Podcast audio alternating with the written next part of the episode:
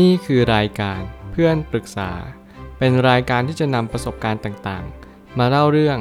ร้อยเรียงเรื่องราว ให้เกิดประโยชน์แก่ผู้ฟังครับ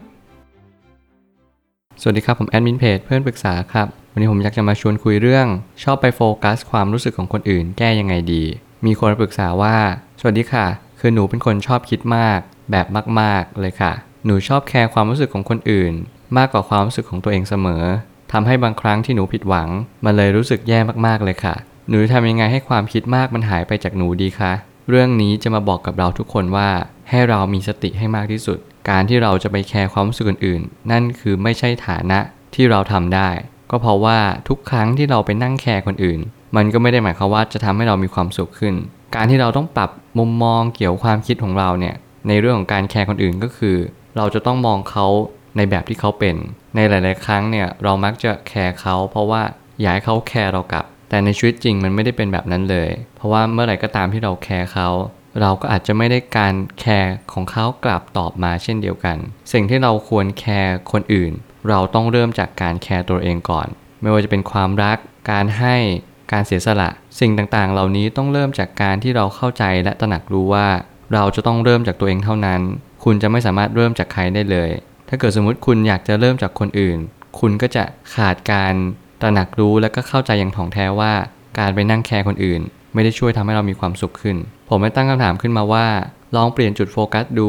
ทุกอย่างต้องเริ่มต้นแก้ไขที่ต้นเหตุก่อนเสมอ เมื่อไหร่ก็ตามที่เรารู้แบบนี้ จงตั้งใจและก็จงใจที่จะเปลี่ยนแปลงเถอะที่เราจะเปลี่ยนจุดโฟกัส จากที่คนอื่นมาเป็นที่ตัวเราก่อน ทุกครั้งที่เราแคร์ใคร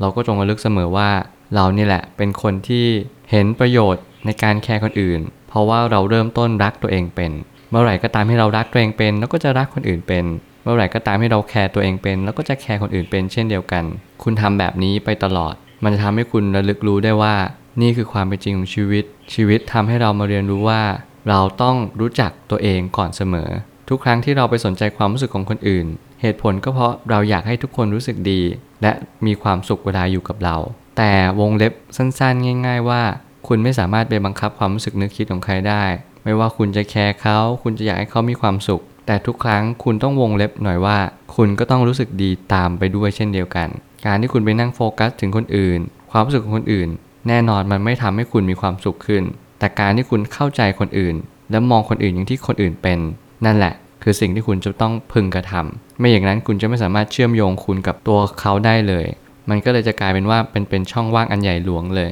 ที่เราจะไม่สามารถตระหนักรู้และก็เข้าใจอย่างถ่องแท้ว่าเขาคิดอะไรยังไง แต่การที่จะไปให้ทุกคนต้องสุขเวลาอยู่กับเรา ไม่ใช่ฐานะที่พึงจะทำได้เลย เราเพียงแต่เป็นคนที่จริงใจและซื่อสัตย์ก็พอ ผมอยากจะเน้นย้ำตรงนี้ว่า คุณเป็นคนที่จริงใจและซื่อสัตย์ก็เพียงพอแล้ว เพราะว่าเมื่อไหร่ก็ตามที่คุณเป็นคนดี เป็นคนมีศีลธรรมแล้วก็มีจุดยืนในชีวิต สิ่งเหล่านี้แหละจะทำให้บุคคลทั่วไป รับรู้ถึงพลังอลัมค่าที่สถิตอยู่กับตัวของคุณเอง มันทำให้คนอื่นตระหนักรู้ว่า เออ อย่างน้อยคุณก็เป็นคนดีนะ ถึงแม้คุณจะอาจจะไม่ใช่คนที่เป็นคนที่ดีเลิศเลอ แล้วก็พยายามแคร์เพื่อนตลอดเวลา แต่อย่างน้อยเพื่อนก็อาจจะมีความรู้สึกว่า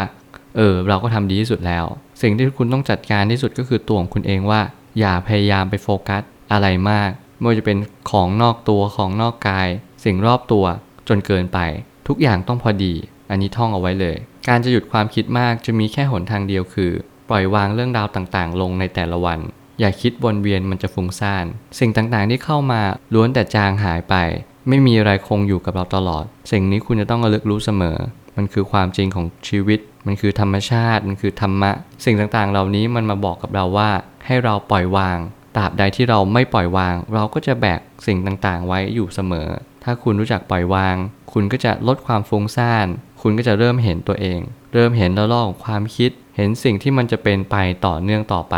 และมันอยู่ที่ตรงนี้นี่คือคีย์พอยต์นี่คือกุญแจที่คุณจะปลดล็อกการที่คุณไม่คิดมากในเรื่องคนอื่น และคุณก็หันกลับมามีความสุขในสิ่งที่คุณเป็น สุดท้ายนี้หันกลับมารักตัวเองมากขึ้น เพราะต้นตอคือการไม่รักตัวเอง สนใจความรู้สึกของตัวเองบ้าง และคนอื่นบ้างอย่างละเท่า ๆกัน ผมปิดท้ายด้วยประโยคนี้ อย่างที่ผมเกินตั้งแต่แรกว่าเหตุต้องตรงกับผล เมื่อไหร่ก็ตามที่เราไม่รู้วิธีในการรักคนอื่น เราก็จะไม่รู้วิธีในการรักตัวเอง ถ้าหากว่าเราไม่รู้วิธีการรักตัวเองจริง ๆ เราก็จะไม่มีทางรู้วิธีการรักคนอื่นเป็นจริง ๆ มันก็มีอยู่แค่นี้แหละ แต่คำว่าแค่นี้ทำให้มนุษย์หรือว่าผู้คนทั่วไป